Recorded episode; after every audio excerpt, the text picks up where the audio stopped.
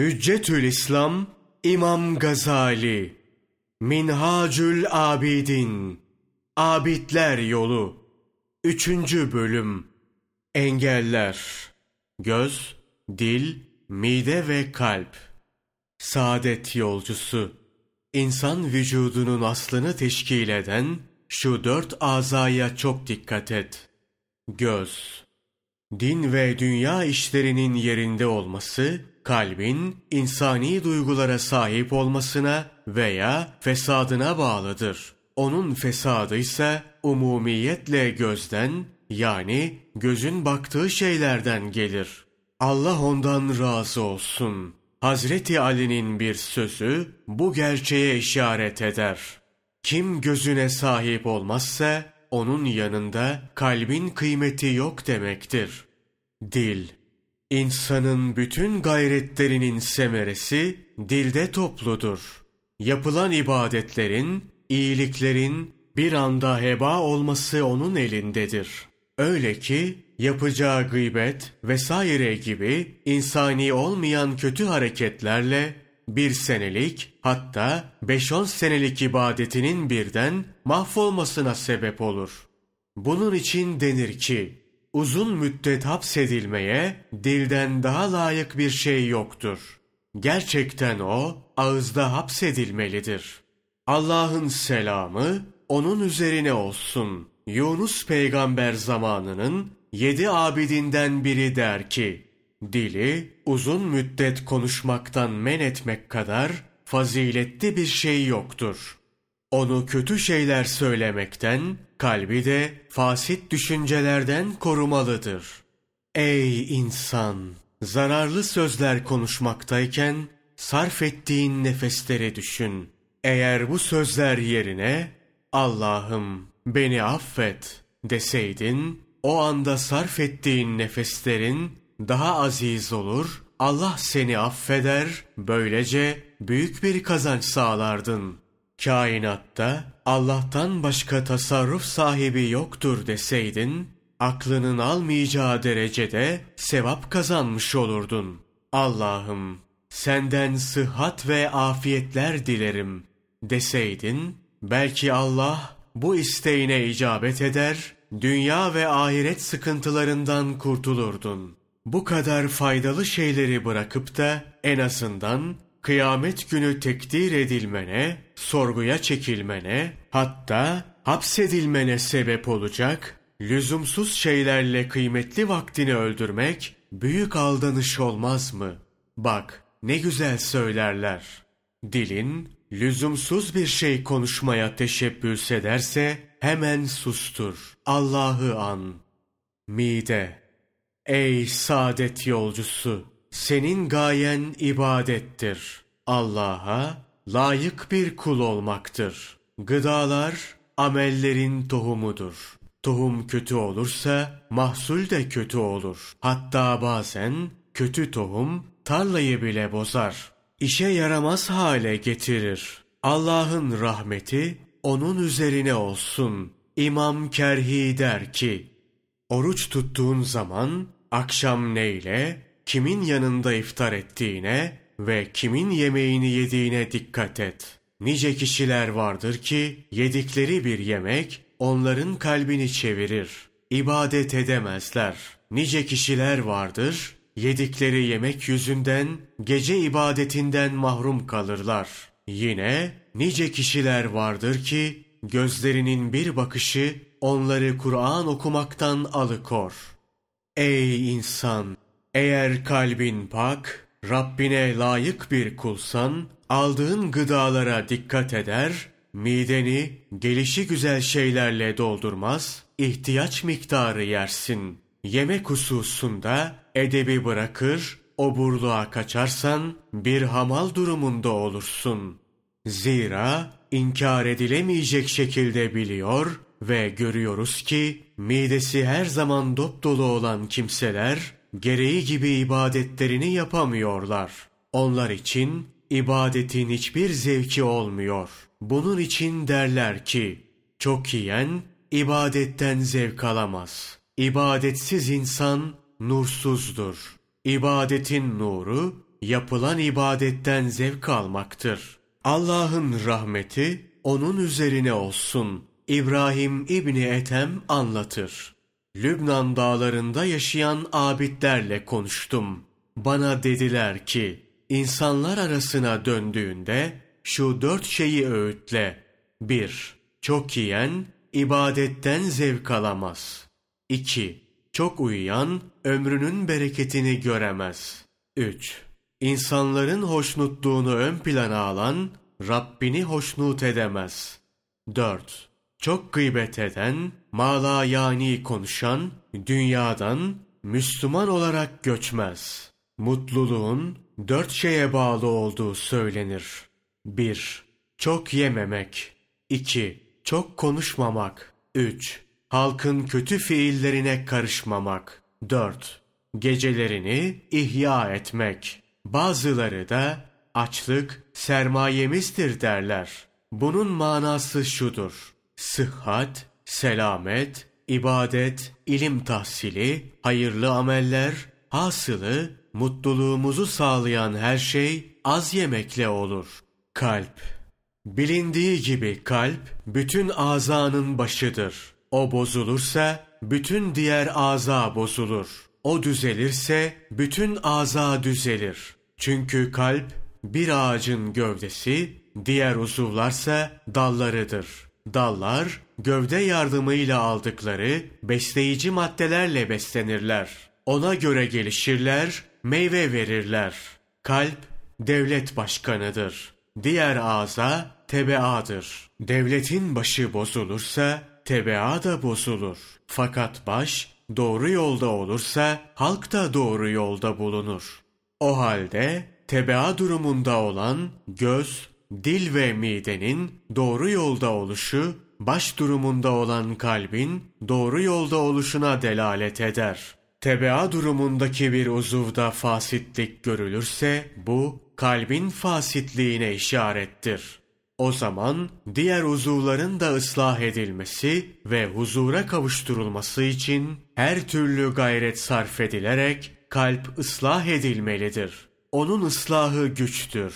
Kalbi ıslah etmek, onu kötü düşüncelerden korumak, zararlı fikirlere mahal olmaktan kurtarmak demektir. Halbuki fikirler çok kere kendiliğinden gelir. Kaçınmak insanın elinde değildir. İşte bunun için basiret sahipleri kalbin ıslahına çok önem verirler. Allah'ın rahmeti onun üzerine olsun. Bayezid-i Bestami der ki, kalbimi, dilimi ve nefsimi onar sene ıslaha çalıştım. Kalbin ıslahının en güç olduğunu gördüm. Daha önce açıkladığımız uzun emel, acelecilik, haset ve kibirden sakınmak gerekir. Bu dört kötü huy bilhassa Kur'an okuyuculara, hafızlara ve alimlere arız olur. Uzun emel ederler, bunu hayır sanırlar. Manevi derecelere yükselmekte acele ederler. Bu sefer daha aşağı düşerler. Allah'tan bir şey dilerler, hemen kabul olmazsa ümidi keserler. Böylece ileride kabul edilme ihtimali olan dualarına set çekmiş olurlar. Birinden gördükleri en ufak bir haksızlığa karşı hemen bedduayı basarlar. Sonra da pişman olurlar. Arkadaşlarından birinin bir başarısını gördüler mi, sapıkların bile yapamayacağı şekilde onu kıskanırlar, hasetlenirler. Allah'ın rahmeti onun üzerine olsun. Bir ara Süfyan-ı Sevrî der ki, alimlerin ve Kur'an okuyucuların getirecekleri kötülükten korktuğum kadar hiçbir şeyden korkmam. Bu söz duyanlara nahoş gelir. Bunun üzerine Süfyan-ı Sevrî, ben söylemiyorum, İbrahim Nahai söylüyor der. Yine Süfyan-ı Sevrî'nin, hafız efendilerden ve onlarla beraber benden sakının. Eğer onlardan beni en çok seven birine muhalefet ederek onun nar ekşidir sözüne karşılık, hayır, nar tatlıdır desem, beni zalim hükümdara fitleyip katlettirmesinden emin olamam. dediği söylenir. Allah'ın rahmeti onun üzerine olsun. Malik İbni Dinar da aynı kişiler hakkında şöyle der. Ben onların halktan birisi hakkındaki şehadetlerini kabul ederim. Fakat birbirleri hakkında söylediklerini kabul etmem. Çünkü aralarında o kadar haset ediyorlar ki. Şunları da büyüklerimizden Fudail oğluna söyler. Oğlum, bana öyle bir yerde ev al ki hafız efendilerden, bir kusurumu görünce hemen ifşa edenlerden, Allah'ın verdiği nimetleri kıskananlardan uzak olsun. Kur'an okuyan hafız efendi, avam tabakasına tepeden bakar. Onları küçük görür. Kibir ve azamette berkemaldir. Okuduğu Kur'an ve kıldığı iki rekat fazla namazla halk üzerinde minnet hakkı olduğu kanaatindedir. Sanki mübarek kendisinin cehennemden kurtulup cennete gireceğine ve ebedi saadete ereceğine, halkınsa cehennemlik olduğuna dair Allah'tan ferman almıştır. Bununla beraber mütevazı kişilere has kıyafetlere bürünerek olgun kişi görünmeye çalışırlar. Bir gün Hasan-ı Basri'ye elbisesi kaba dokunmuş kumaştan olan birisi gelir. Hasan-ı Basri'nin üzerinde oldukça kıymetli bir elbise vardır. Gelen şahıs onun değerli kumaştan yapılmış bu elbiselerine dikkatle bakmaya başlayınca Hasan-ı Basri şöyle der. Niçin bakıyorsun elbiseme? Benimki ehli cennet, seninki ehli cehennem kisvesi.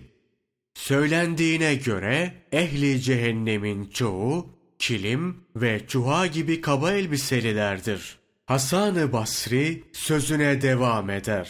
Kalpleri kibirle dolu kişiler elbiseleriyle alçak gönüllülük ve dindarlık taslarlar. Allah hakkı için söylüyorum. Şu kilim elbisenin içindekilerde olan kibir, ipek ve atlas elbiselilerde yoktur. Allah'ın rahmeti onun üzerine olsun. Zünnûn-i Mısrî bir sözüyle bu gerçeğe işaret eder. Bazıları cehalet yüzünden kilim ve çuha elbiselerle dindarlık taslarlar. Bazıları da bunu menfaat için giyer. Kendileri gibi giyinmeyenleri hakir görürler, kibirli sayarlar. Halbuki hakirlik ve kibirlilik kılık kıyafetten değildir. Kendilerine güvenilir insan dedirtmek için kilim ve çuha parçası giyenler bu hareketleriyle Allah yolunu değil, hıyanet yolunu seçmiş olurlar. Ey insan! Saydığımız bu dört şeyden, bilhassa kibirden sakın. Çünkü uzun emel, acelecilik ve haset kişiyi yalnız günahkar yapar. Kibirse günahkar yapmakla kalmaz, imandan eder, küfre götürür. İblisin kibir yüzünden kafir olduğunu unutma. Bizi her türlü isyandan koruması için Allah'a iltica ederiz. Ey saadet yolcusu! Şöyle aklınla bir kere düşünürsen, dünyanın geçici olduğunu, faydalarının zararlarını karşılamadığını, bu hayatta sıkıntılara ve meşakkatlere, ahirette ise sorguya ve azaba sebep olduğunu anlarsın. Bu gerçeği kavrayınca kendini toparlar, her hareketini Allah'a layık olabilme esasına göre hazırlar, zevk-ü sefayı Rabbine kavuşacağın güne bırakırsın. Sen bu düşünüşünün sonunda insanların vefasızlığını, kötü taraflarının daha fazla olduğunu görür, onlarla ancak mecbur kaldıkça ihtilat edersin. Hayırlı işlerinde beraber olur, kötü işlerinde karışmazsın. Ancak sohbetinden istifade edilecekleriyle sohbet eder, böylece her işinde Allah'ın yardımına mazhar olursun. Nitekim Allah'ın Resulü, Peygamberimiz aleyhisselam buyururlar. İşini doğrulukla yap, her şeyde Allah'ı hazır bulursun. Yine Bu düşünüşünün sonunda şeytanın sana daima düşmanlık eden bir habis olduğunu bilir, şerrinden Allah'a sığınır ve hilelerinden gafil olmazsın. O insana vesveseler vermekle beraber Allah'a iltica eden ve kuvvetli azim sahibi olan bir kimseye hiçbir şey yapamaz. Nitekim şanı yüce olan Allah Celle Celaluhu kelam-ı ilahisi Kur'an'da Nahl suresi doksan dokuzuncu ayeti kerimede buyurur. Gerçek budur ki iman eden ve Rablerine güvenenler üzerinde şeytanın hiçbir hakimiyeti yoktur. Allah'ın rahmeti onun üzerine olsun. Bir defasında Ebu Hazime, dünya hayatı nedir, şeytan kimdir diye sorulur. O da, dünya hayatının geçen kısmı bir rüyadan, geleceği bir arzudan, şeytan da zararımıza olan şeylerde bize uyan, menfaatimize olan şeylerde kaçan birisinden ibarettir der. Bu düşünüş sonunda nefsin cehaletini ve daima zararlı yollara meylettiğini görür, onu fuzuli konuşmalardan, şehevi hisleri arttırmak için yeme, içme, bakma ve giymekten, uzun emel, acelecilik, haset ve kibirden men etmek suretiyle, takva gemiyle gemler, hiçbir suretle taviz vermezsin. Gerçekten Allah'ın çizdiği yol, kullar için en hayırlı olanıdır. Orada insanlar için nelerin zararlı, nelerin faydalı olduğu belirtilmiştir. Bu yol takva yoludur. Bazıları derler ki, takva en kolay şeydir. Nefsimiz mecburi olmayan bir şeyi isterse reddederiz. Çünkü onun yerli yersiz her isteği verilirse azar. Halbuki aksi yapılırsa sakinleşir. Nefs için söylenmiş diğer bazı sözler. Sen verdikçe nefs ister. Aza alıştırırsan yerine oturur. Nefs ne yüklersen onu taşır.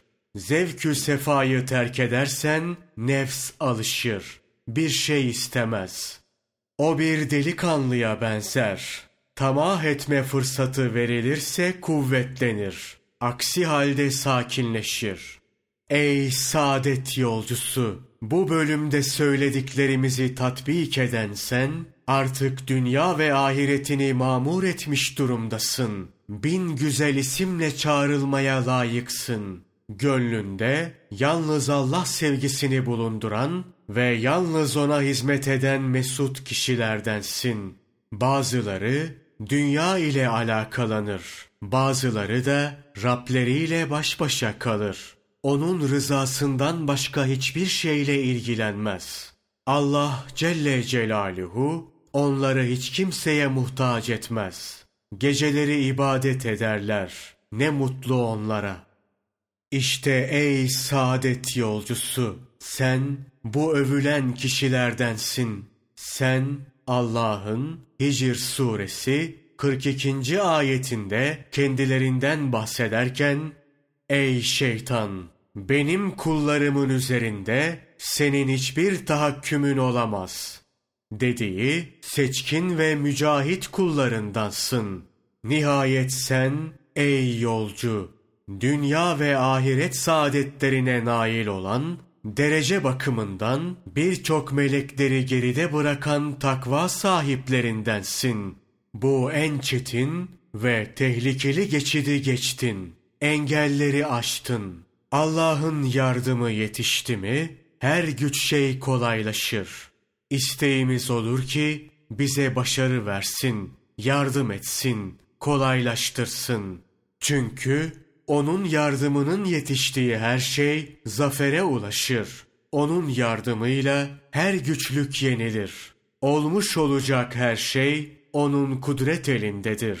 Onun haberi olmadan karınca kanadını oynatamaz.